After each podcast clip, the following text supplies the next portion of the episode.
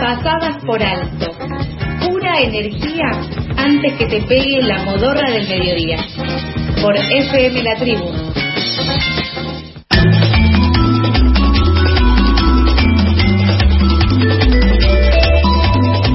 Segundo bloque de pasadas por alto y continuamos con la información la madre de Joaquín Noahuel, el niño de 10 años que se volvió viral por hacer tortas para juntar dinero para pagar una cirugía reconstructiva que necesita, denunció a través de la cuenta de Twitter de su hijo que sufrió ciberbullying por parte de algunos usuarios y que había tomado una drástica determinación, cerrar definitivamente la cuenta. Eh, hace algunos días que venimos viendo cómo crece la cuenta de este niño, cómo este niño también eh, opina y dice que él está haciendo lo que él quiere, lo que él tiene ganas, tuvo la posibilidad de, estar en distintos medios, de conocer a personalidades de la pastelería, que es a lo que él se quiere dedicar. Lo que comentaba la madre es que ella permite que eh, el niño pueda tener esta red social y que lo que hace es moderar mensajes y comentarios y justamente contó que había algo que lo estaba angustiando a Joaquín cuando empezó con algunas preguntas inusuales y por eso es que eh, puso el doble de atención en este caso eh, y tomó esta, esta decisión. Lo que nosotros queremos hacer ahora es poder pensar un poco más allá de este caso en particular, por eso ya estamos en comunicación con eh, la psicóloga infantil, la licenciada Laura Lazaeta, una de las creadoras de Zoología, materiales didácticos para profesionales, a quien saludamos. Hola Laura, ¿cómo estás? Carlos y Sofía, te saludamos acá en FM La Tribu. Hola Carlos, hola Sofía, ¿cómo están? Gracias por el espacio. No, gracias a vos eh, por, por darnos esta posibilidad de poder pensar más allá de, de, este caso. Muchas veces el tema del tratamiento de cuestiones de niños, niñas adolescentes en los medios se toma con la vorágine a veces de todas las noticias y nos parece importante poder eh, frenar un poco y pensar, por ejemplo, desde tu perspectiva, desde el laburo que vienen haciendo, cómo vieron eh, el caso de Joaquín y esta exposición a la que a la que él quedó, en la que él quedó. Sí, realmente los comentarios que ha recibido este chico Joaquín eh, han sido aberrantes, digamos, es muy triste ver estos comentarios tan agresivos ¿sí? hacia su persona y esto deja, bueno, más en evidencia el impacto que, que las redes sociales tienen, ¿no? En, a nivel emocional en los chicos, eh, también en los adultos, porque también los adultos también eh, sufren de estas situaciones de violencia, pero en el caso puntual de los chicos y los adolescentes es muy importante tener presente que ellos están justamente forjando su propia identidad, su propia personalidad y este tipo de comentarios eh, impactan y tienen un, daño psicológico eh, muy grande en su autoestima. De hecho, bueno, la madre tomó esta decisión y esta determinación de cerrar Twitter, siendo una plataforma virtual que me gustaría mencionar que eh, es para está indicada para mayores de 13 años, pero eh, los chicos de 13 años siguen siendo menores de edad, con lo cual los adultos nosotros tenemos que eh, bueno monitorear y supervisar también los contenidos, los mensajes que reciben eh, nuestros hijos e hijas, porque realmente hoy en día las redes sociales eh, uno puede encontrar este, este tipo de violencia que, que, lejos de naturalizar tenemos que tomar cartas en el asunto y, y me parece que el caso de Joaquín ha despertado mucha conmoción en la sociedad y tenemos que hablar sobre estos temas, tenemos que hablar también sobre los peligros que conlleva que los chicos estén expuestos a estos a estas plataformas virtuales. Y justamente en ese sentido, ¿cómo viste el tratamiento que se dio en los medios de este caso, no? Eh, ¿cómo, ¿Cómo viste que se, que se comentó la noticia? Más allá de que quizás, obviamente, es un, es un niño, es un niño que como fenómeno en las redes sociales estaba creciendo mucho, se convertía en tendencia, tenía muy buena eh, repercusión, muy muy buena interacción, eh, más allá de las de los usos eh, del tipo de clickbait, por ejemplo, para poder aprovechar los clics en, en los distintos portales, en los distintos medios. ¿Cómo viste el tratamiento, digamos? ¿Te parece que, fue algo que eh, respetó, digamos, la, la, figura del niño, las elecciones de, su familia o que se, se lo tomó de forma un poco más banal? Y a mí me parece que como sociedad tenemos que tomar mayor conciencia de que cuando anunciamos, por ejemplo, e-, este tipo de noticias, eh, hay un menor de edad detrás, ¿sí? Y, hablarlo con la seriedad que, que amerita, ¿sí? Porque realmente ha sido lo que ha sufrido este chico Joaquín, un acto de violencia.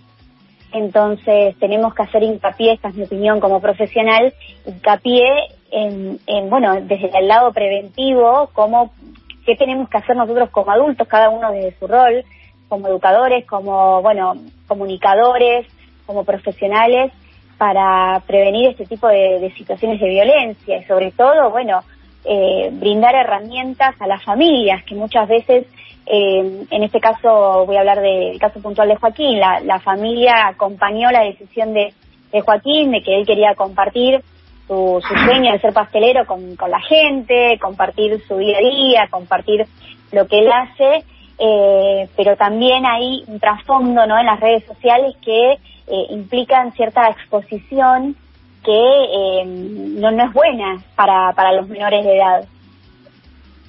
¿Y en casa cómo se puede manejar esa exposición en redes de los más chicos de, de, la casa o de la familia? Bueno, en primer lugar, no censurando, no desde el lado de la prohibición, porque no estaríamos de esa forma fomentando el diálogo. Lo que se busca justamente con con los chicos es que ellos tomen, eh, digamos, toda la información que nosotros le, le podemos brindar para que se puedan empoderar ellos mismos y hacer un uso responsable también de, la tecnología. ¿Esto qué significa? Que en casa, bueno, propiciemos espacios de comunicación y de diálogo junto a ellos para que eh, ellos entiendan que hay ciertos contenidos que eh, no se aconsejan subir, o sea, ¿a qué voy con esto? Que cierta parte de, la privacidad e intimidad de la persona eh, no es buena, no es bueno que se comparta, ¿se entiende? Eh, por ese tipo de, de, comentarios que pueden estar y, sobre todo entender que los adultos somos los responsables de monitorear y supervisar los contenidos, que ellos eh, no tienen la libertad, se entiende, de hacer uso libre de este tipo de plataformas virtuales. Eh, pero no desde el lado de la imposición, de porque te lo digo yo como mamá o como papá o como cuidador, sino porque realmente eh, la tecnología, en este caso estos dispositivos digitales, eh, no, no están pensados para, para menores de edad. Bien, ¿y cómo podemos, en el caso de, de, lo de Joaquín, nos enteramos que la mamá incluso comentó que ella había visto que le hacía ciertas preguntas que eran inusuales o que lo notaba más angustiado o un poco angustiado por, por eh, la situación misma de la exposición. ¿Hay algunas señales que se pueden llegar a tener en cuenta? Eh, ¿Hay algún tipo de, eh, de, de, situación que podemos llegar a ver en los niños, niñas y adolescentes que nos permita intervenir como adultos, ya sea que seamos directamente familiares o que estemos en el entorno? Sí, es una pregunta muy importante porque tenemos que estar atentos a ciertas señales, como por ejemplo, si vemos que eh, están, eh, digamos, más retraídos, ¿qué significa esto? Que se aíslan de, su entorno, que no tienen muchas ganas de, hablar ni con su familia, ni con su vínculo más cercano, sus amigos, sus familiares. Em, también cierta apatía, ciertos desganos, si vemos que no, no tienen ganas de hacer las actividades que antes hacían, que disfrutaban, que les generaban placer y disfrute, eh, bueno, eso también es una señal de alerta, así como también si vemos que la mayor parte del día y esto se mantiene a lo largo de las semanas, que están, en, digamos, están transitando un estado anímico eh, de angustia, de tristeza o también de cierta irritabilidad, sin una causa aparente, todos estos cambios a nivel del comportamiento y a nivel, y a nivel del estado del ánimo eh, son justamente eh, señales de, alarma que tenemos que como adultos, bueno, eh, responder y actuar conteniéndolos, acercándonos a ellos, obviamente para brindarles, bueno, mostrándoles que estamos para ellos, disponibles, para transmitirles seguridad y tranquilidad, pero también saber que en muchos casos tenemos que acudir a ayuda profesional para poder eh, prevenir futuras, eh, digamos, eh, secuelas, ¿entiende? A nivel emocional. Para que, para que estos chicos, cuando reciben este tipo de mensajes violentos o situaciones que viven de violencia, em, a largo plazo no se, no se, digamos, no, no generen una complicación mayor. eh, a nivel psicológico. Quien habla es la licenciada Laura Lezaeta, psicóloga infantil, una de las creadoras de Juegología, materiales didácticos para profesionales. Laura, ¿qué consejos tenés para una navegación segura en Internet? ¿Cuáles son los riesgos para los niños en Internet y en las redes sociales? Bueno, primero y principal, saber que estas plataformas virtuales, ya sea Instagram, Facebook, eh, bueno, Twitter, eh, también tengo entendido que se puede configurar eh, o esto de bloquear ciertas personas, pero sobre todo entender que eh, tenemos como adultos que supervisar que las cuentas, si ellos tienen cuentas en estas plataformas virtuales, eh, estén en, este formato no de, privado, no que no estén abiertas al público. También eh, transmitirles a los chicos que hay ciertos contenidos, como por ejemplo imágenes que den cuenta no de, de, dónde viven, eh, a qué escuela van, qué, actividades realizan de forma recurrente, nos aconsejan compartir en las redes sociales porque una vez que se comparte ese tipo de información, uno no tiene control ¿sí? sobre eh, las personas que, que ven eh, este tipo de contenidos y bueno, en el caso de Twitter esto se viraliza o en el caso de otras plataformas como, eh, ahora se me fue el nombre, pero ahora se ahora me, voy a volver a acordar, bueno, otro tipo de eh, plataformas se viralizan ciertos contenidos. Como Twitch, por ejemplo, o TikTok. Sí, exacto. Twitch. Em, se viralizan eh, ciertos contenidos y esto tiene un impacto que uno no puede tomar conciencia de la magnitud de cuánta gente puede llegar a ver eso. YouTube, ahí está, no, no me salía justo ahí esa plataforma. Eh, Bueno, en YouTube muchos chicos quieren compartir videos y compartir eh, sus hobbies. Y pues hacemos sí, juegan a ser youtubers, digamos, también, como tienen esa referencia también. Exacto, pero quedan expuestos si, si eh, este tipo de contenidos lo hacen desde sus hogares. Eh, todo este tipo de información circula y hay gente, digamos, que, que le llega toda esta información y gente que sabemos que tiene otras intenciones y ahí es donde los, donde, donde los peligros perdón, eh, pueden aparecer. Y bueno, toda esta información hay que brindársela a los chicos y decirle que hay ciertos contenidos que no pueden compartir y nosotros como adultos también hacer un uso responsable de la tecnología, porque muchas veces compartimos fotos de nuestros hijos e hijas en las redes sociales y eh, bueno, tenemos que también pensarlo dos veces realmente, porque no nos olvidemos que los chicos tienen el derecho también a elegir y a veces los exponemos ¿sí? Eh, cuando en realidad tenemos que justamente preservar su seguridad, no solo física, sino también emocional. Videos que compartimos que nos resultan graciosos o del día a día de nuestros hijos y que realmente eso después, a largo plazo, quizás a nuestros hijos e hijas no les guste. Se entiende que toda esa información esté subida a la web.